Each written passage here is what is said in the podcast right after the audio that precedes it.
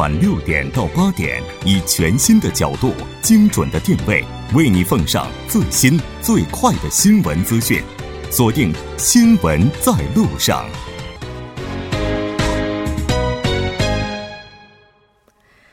好的，欢迎回来，这里是正在为您直播的调频一零点三 TBS EFM 新闻在路上。那在今天的节目开始之前，还是先来为您带来一则公告：TBS EFM 为了响应二零一八年平昌冬奥会以及残奥会的举办。在一月二十九号到三月二十三号期间，将扩大收听服务，届时电波会覆盖平昌、江陵等地，为运动员以及观光游客带去平昌冬奥最新的信息以及最有趣的故。事如果您计划在这一期间前往平昌，请锁定调频一零点三。那稍后是广告时间，广告过后为您带来今天新闻放大镜的第二部分。好的，欢迎回来，回到今天新闻放大镜的第二部分，继续和来自韩国外国语大学经营学院的肖树峰教授，以及来自 NH 投资证券投资战略部的责任研究员朴仁金一起来讨论美联储换帅这一话题。节目也期待您的参与，您可以发送短信到井号幺零幺三，通信费用每条为五十韩元。另外，您也可以在 YouTube 上搜索 TBS EFM，在收听 Live Streaming 的同时点击对话窗参与互动。那刚才呢，我们提到了说这个美联储它在加息之后啊，反而是一直美元往下走。那这个一八年的时候呢，刚才朴研究员也提到了说，不排除它在继续加息的过程当中，美元会继续走低的这样一个倾向。根据了解，应该说美联储它在换帅之后啊，整个国际金融市场包括资本市场也是出现了一系列的变化。那这个变化主要是什么呢？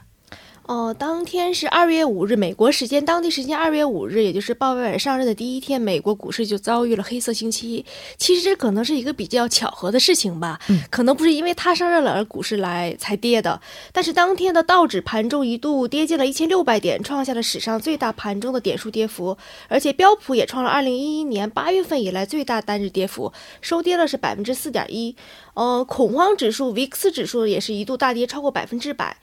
美股在此后数日的继续遭受遭到了抛售，部分原因在于可能市场担心通胀走高将促使美联储更快的加息，而且削弱美国经济及股市。呃，上周四，也就是二月八日，道指再度暴跌于一千点，所以收盘跌幅超过了百分之四。道指从一月的历史高位下跌了逾百分之十，正式进入调整区域。但是美国股市这种暴跌也带来了整这种恐慌情绪蔓延到了整个世界的股市。嗯，呃，韩国我们看到了韩国股市、日本股市，而且我国的国内的股市也在这两周的时间里大概跌了百分之十点多，所以就是回吐了年初之后全部上涨幅度。所以这个星期以来的最近两个交易日可能稍有平稳的趋势。嗯。刚才咱们也提到了，说这个股市是不是给鲍威尔来了个下马威？哈，他一上台就先是往下暴跌，但是我们也看到，这美联储他们也是给了一个回复，也特别有趣哈，说别指望我们救市，这个也是挺牛气的一个回复。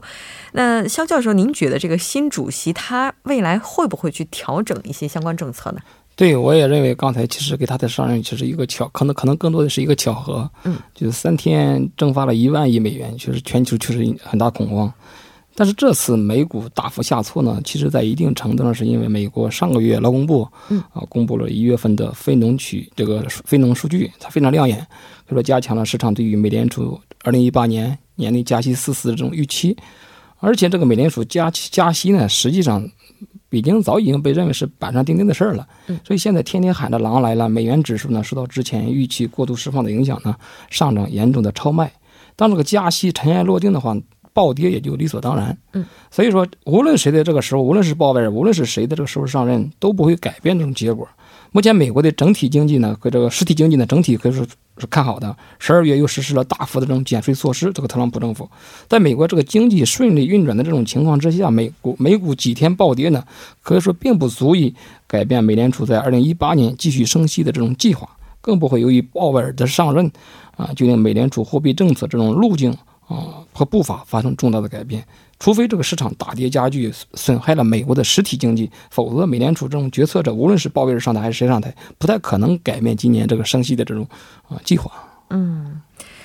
也就是说，这个今年这个升息是铁定的了。对美国的升升不升息，它主要是看美国的实体经济、实体经济运转如何，主要是看美国的这种就业市场恢复程度以及呃这种通胀率的这种啊这种这种水水平，主要是它跟这个美股短期的这种上跌和下浮啊，它关注性不是很大。嗯，是的，应该说，在这个一月份耶伦还没有卸任的时候，哈，他就提出了这个利率不会因为谁上台或者是下台出现变动，也就是说，这个步伐它肯定会保持不变的。那接下来可能就是三次到四次这样一个问题了，对吧？啊，对，就是大家预计的，一开始可能是三次，但是最近可能四次加息的可能性变得更高吧。嗯，哎，为什么会就是在一七年已经加息这么频繁之后，在一八年的时候也要这么频繁的加息？不是得稍微的稳一点的去加吗？对，我们刚才一直在谈美国，它美联储是否加息，优先考虑的是美国的这种经济状况。嗯啊，现在就业市场和通胀这个膨胀率呢，啊，通货膨胀率的表现以及财政政策对美国的经济这种影响，它主要看这些数据。从经济表面来看，我们看一下美联储在一月份。这个货币政策会议声明当中表达了对美国经济预期的乐观信号，就业、家庭支出以及这种企业固定投资这些增长这些指标都反映了美国经济活动正在以一种温和的速度呢，可以说实现全面的复苏。另外，这个最后这个劳工部这个又发布了数据，一月份失业率继续维持在这种历史的百分之四点一的这种啊，可以说低位水平，超低的低位水平。一月份的这个平均工资，这个员工的工资呢，这个同比增长了百分之二点九。那这个工资上涨了，就是说现在这个对劳动力的需求加大了，它工资现在上涨了，有上涨的趋势，它会带动这种物价呢继续继续上涨，这个通胀呢也就蠢蠢欲动。那在这种情况之下，美联储加息，那可能可能性有进一步能增大。嗯。这我也看到了，就是在美国的目前，像这个达拉斯联储主席哈，他在上周也是说，美联储近期这个下跌哈，其实他还挺乐于看到的，认为美国适当的一些包括股市的一些回调哈，它是健康的，也就是说，他们对于目前这个股市跌也好，或者说经济出现其他的一些变动也好，都还是持一个非常乐观的态度。其实这个乐观可能也是对于美国自身经济基本面的一个自信了哈。那当然，不管怎么样，我觉得他这个加息哈，对于除了美国之外，其他的国家来讲，应该是会如临大敌的感觉吧。那这个接下来市场可能会出现一些什么变化呢？哦，美联储在全球货币政策制定中还是有举足轻重的地位的。所以，就是尽管美国以外的其他地区仍存在这种短期的货币这种政策的影响，但是说世界主要经济体吧，在美联储进入这种紧缩周期以后呢？我想，就是比如说英国、加拿大、瑞典，包括韩国，也可能就是进入加息来控制通胀。市场上流传的是美联储会做三忘四，就是说肯定会加三次，嗯，但是有可能看市场的情况来定是加不加第四次。所以如果这样的情况下的话，哦，那样其他国家就很可能跟随着一起加息，嗯，那样经济增速如果未未能保持着当前那种当前的步伐的话，可能这种。加息对股市的话，未来一段时间可能是一种利空，特别是如果市场没有预计到这种情况下的话，对市场造成的冲击可能会很大。但是现在来看的话，大部分是做三望四，就是三到四次的加息，大部分都是我们金融市场的这种都能预计到的情况，所以应该应该是预料到的，应该没有那么大的冲击。啊，也就是说还是在可控的范围之内啊。对，但对于韩国来说，它可能。比较关注这种出口方面，因为韩国首先这个 这种预期说，无论是三次也好，四次要加到三到四次的话，那个可能会导致韩美他们之间的这种基准利率发生逆转。因为美国可能会高于韩国，有可能有存在这种可能性，在金融市场上，这个利率差距也会在扩大，这个外资就有存在这种可能性撤出啊，这种新兴经济体，这个外汇市场呢发生一些动荡，油价方面也会有变动，这个这个新兴市场的一些风险呢就会加大，这样的韩国的出口将会面临这种挑战。韩国主要是以出口拉动现在这种经济增长，嗯，这美这个韩元这个升值，它的压力也就会加加大了，这是导致韩国本土的一些出口厂商呢。面临双重打击，一方面他们可能会是因为这个这个韩元升值，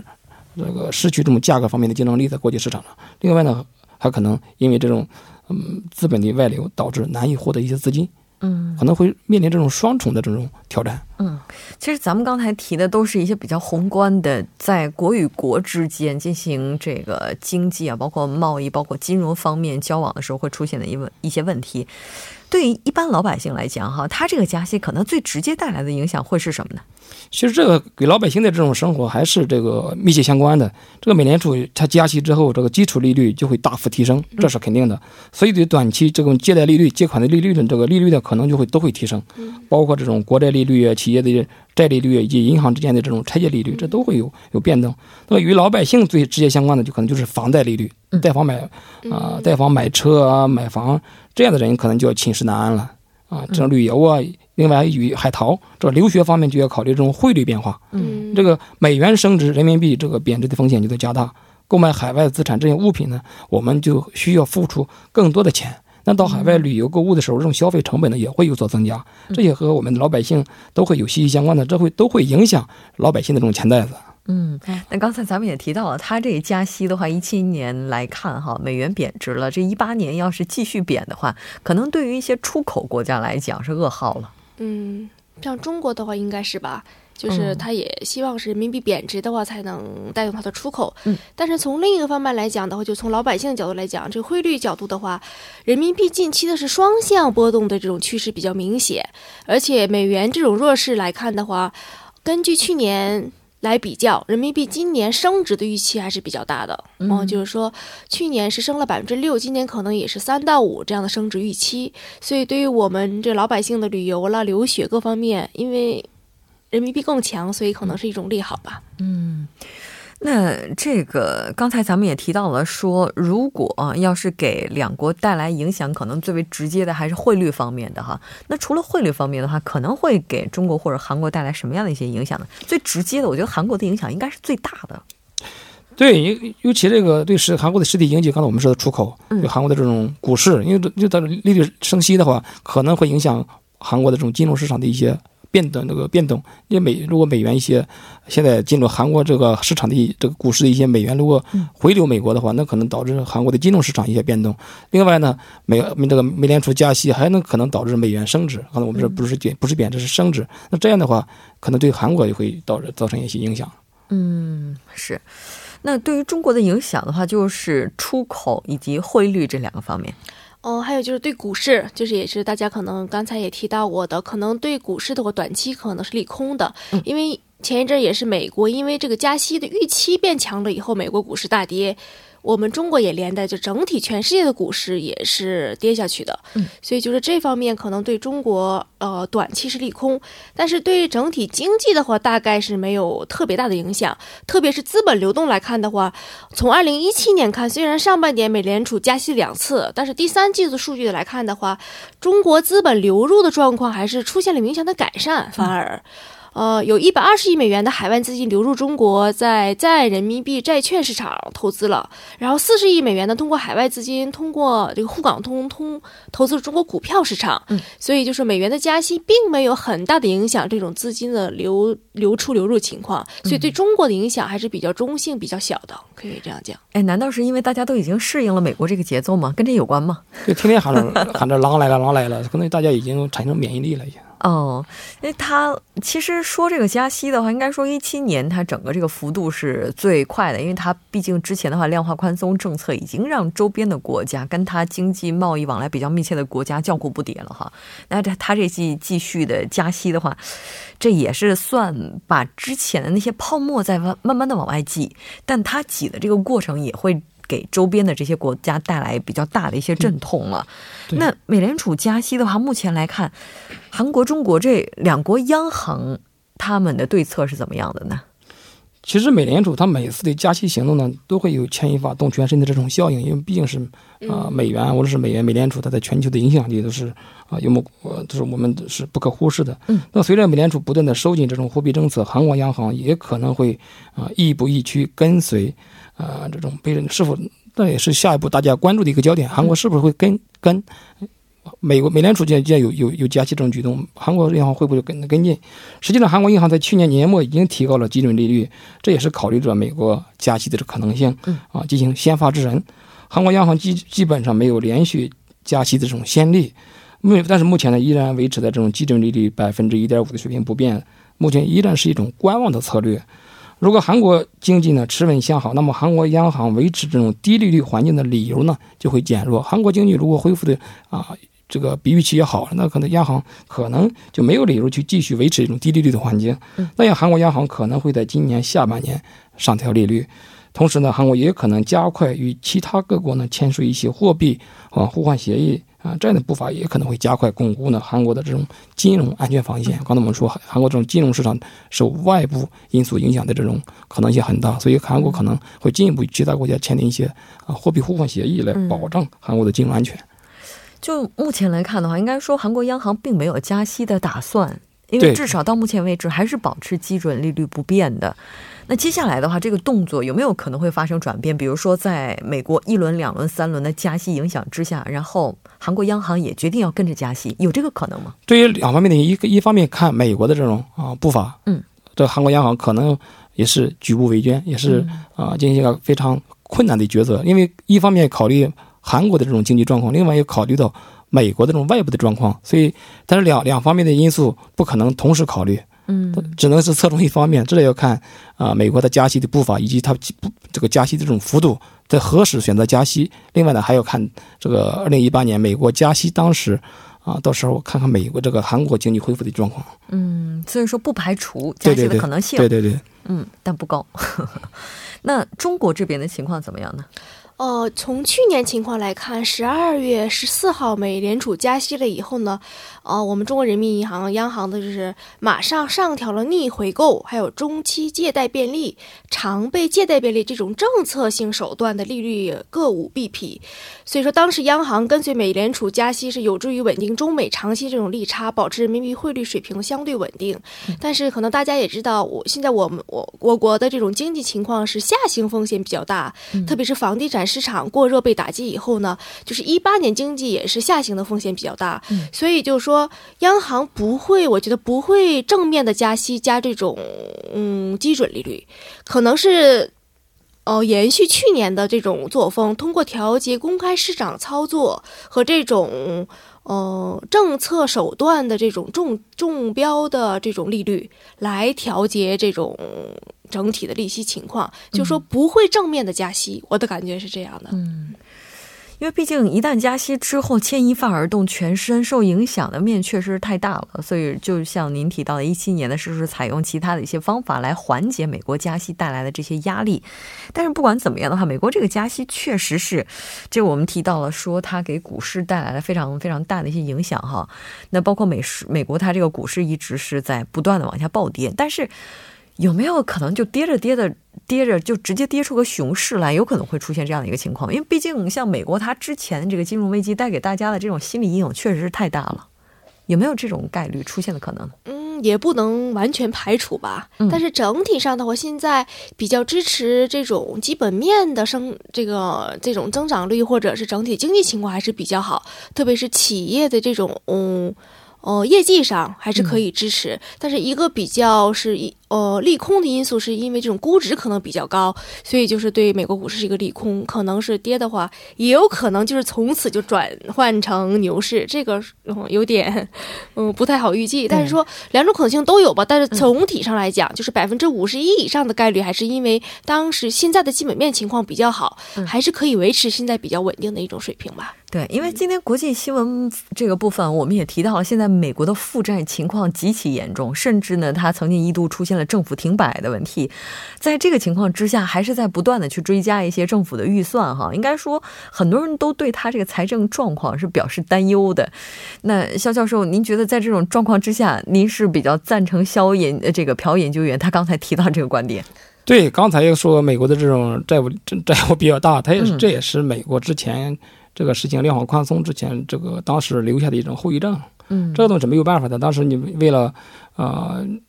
根本这个上实现放水，就是这个印刷美元，确实对美国的经济产生了一定一定的影响。嗯，但是对美国的啊实体经济这种后遗症，刚才说这美国关门了，关不不不是第一次了，之前奥巴马政府也关过，所以而且还存在，所以这个是没有办法的。而美国，而且他们这方面。啊，所以说现在，而且特朗普他的一些政策对这种美联储他们的这种政策方向，而且是有有有背的，是是按照特朗普的这种政策的话，其实美联储他们的这种政策是很难调整的，是很难很难进行一又又不是很一致。就说，但是在这个股市呢，它主要是看重未来的一种预测，嗯啊，但是美联储它的政策主要是靠目前这种最近的这种实体经济的这种数据，这个就业数据啊，还有这个工资工资的数据啊，还有一些这个失业率的下降啊，嗯，它主要看而而且刚才说这个企业的这种业绩业绩报告是如何反映，但是在这个股市市场它这个变动性比较大，主要是看对未来的预测嘛，嗯啊，是当然预预测准确了，那就是可能会啊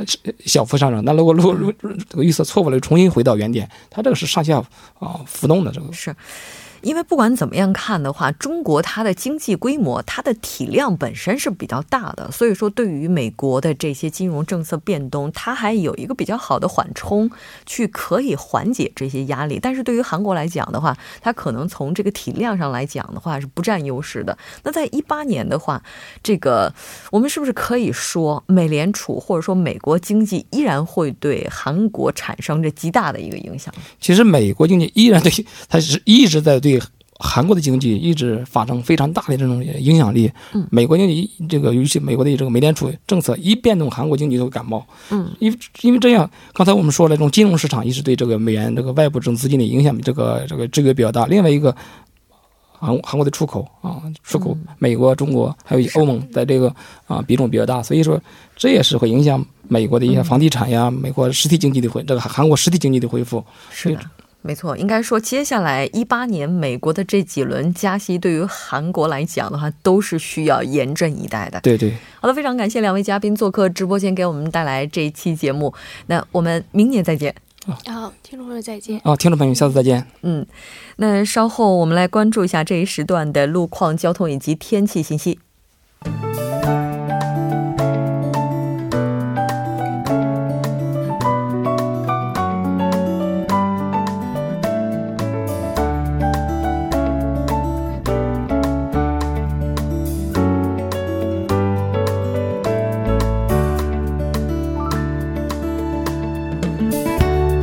现在是晚间七点五十三分，这里依然是由楚源为大家带来的道路和天气信息。让我们继续来关注一下这一时段最新的路况信息。在京釜高速公路首尔方向汽新进出口至水源新集进出口一车道上面，之前发生私家车和大巴车之间的交通事故，目前已经处理完毕。但是在相同的路段，由于仍在进行其他交通事故的处理作业，目前一二三车道暂时是无法通行，还请后续车辆参考以上信息，提前变道行驶。后天就是农历的大年三十了。为了方便市民的归乡出行，本月的十五、十六、十七日这三天期间，全境的高速公路将免除通行费。还请各位车主朋友们提前规划好出行时间，多多享受通行的便利。好的，让我们来关注一下天气。目前备受瞩目的热门城市平昌，明天最高气温将会达到零上七度，不过最低气温只有零下七度。由于昼夜的温差较大，还请参加冬奥会的公众人员们注意及时增减衣物，谨防感冒。让我们回到首尔来关注一下首尔市未来二十四小时的天气情况。今天晚间至明天凌晨多云有雨夹雪，最低气温零度；明天白天多云转晴，最高气温八度。好的，以上就是今天这一时段的道路和天气信息，我们明天再见。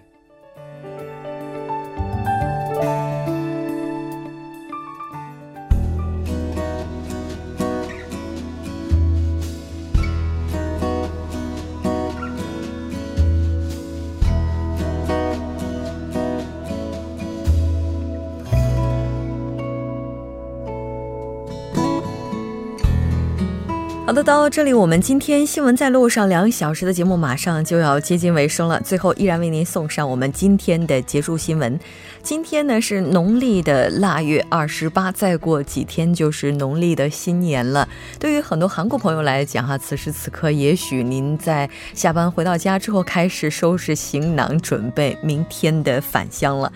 春节又到了，那同学聚会也是常有的事儿，难免啊，这些场合有的时候也会变成炫富的这样的这个情况也会出现哈，比如说比职业、比收入，那也有可能会比房、比车，导致呢很多人想远离这种社交。其实呢，这种交流本身呢是非常美好的。那但是哈，如果要是过度偏离这一主题的话，可能也是让人觉得非常遗憾。同学聚会去哪儿不重要，吃什么也不重要，有的时候见面本身可能才是最重要的，因为毕竟相见是为了寻找一段我们曾经有过的共同的记忆。那当然，我们也希望在这样的场合能够分享更多的正能量。节目就是这些了，非常感谢您的收听。制作人范秀敏，作家金永隐月，感谢您的陪伴。我们明晚同一时间依然在路上，我是木真。